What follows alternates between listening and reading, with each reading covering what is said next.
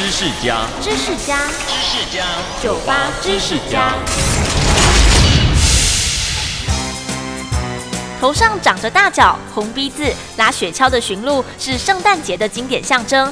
不过你知道吗？在大家热烈庆祝圣诞节的期间，野生的公驯鹿其实是没有鹿角的。原来，所有鹿类当中，驯鹿是唯一雌雄都有鹿角的。鹿角的生长是受睾固酮的控制，激素分泌的周期让驯鹿在交配期间用硕大的鹿角进行求偶例行的战斗。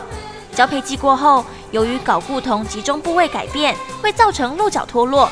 大概四个月后，也就是隔年春天，才会再长出新的鹿角。也就是说，圣诞节期间有鹿角的都是母驯鹿哦。收听酒吧知识家，让你知识多增加。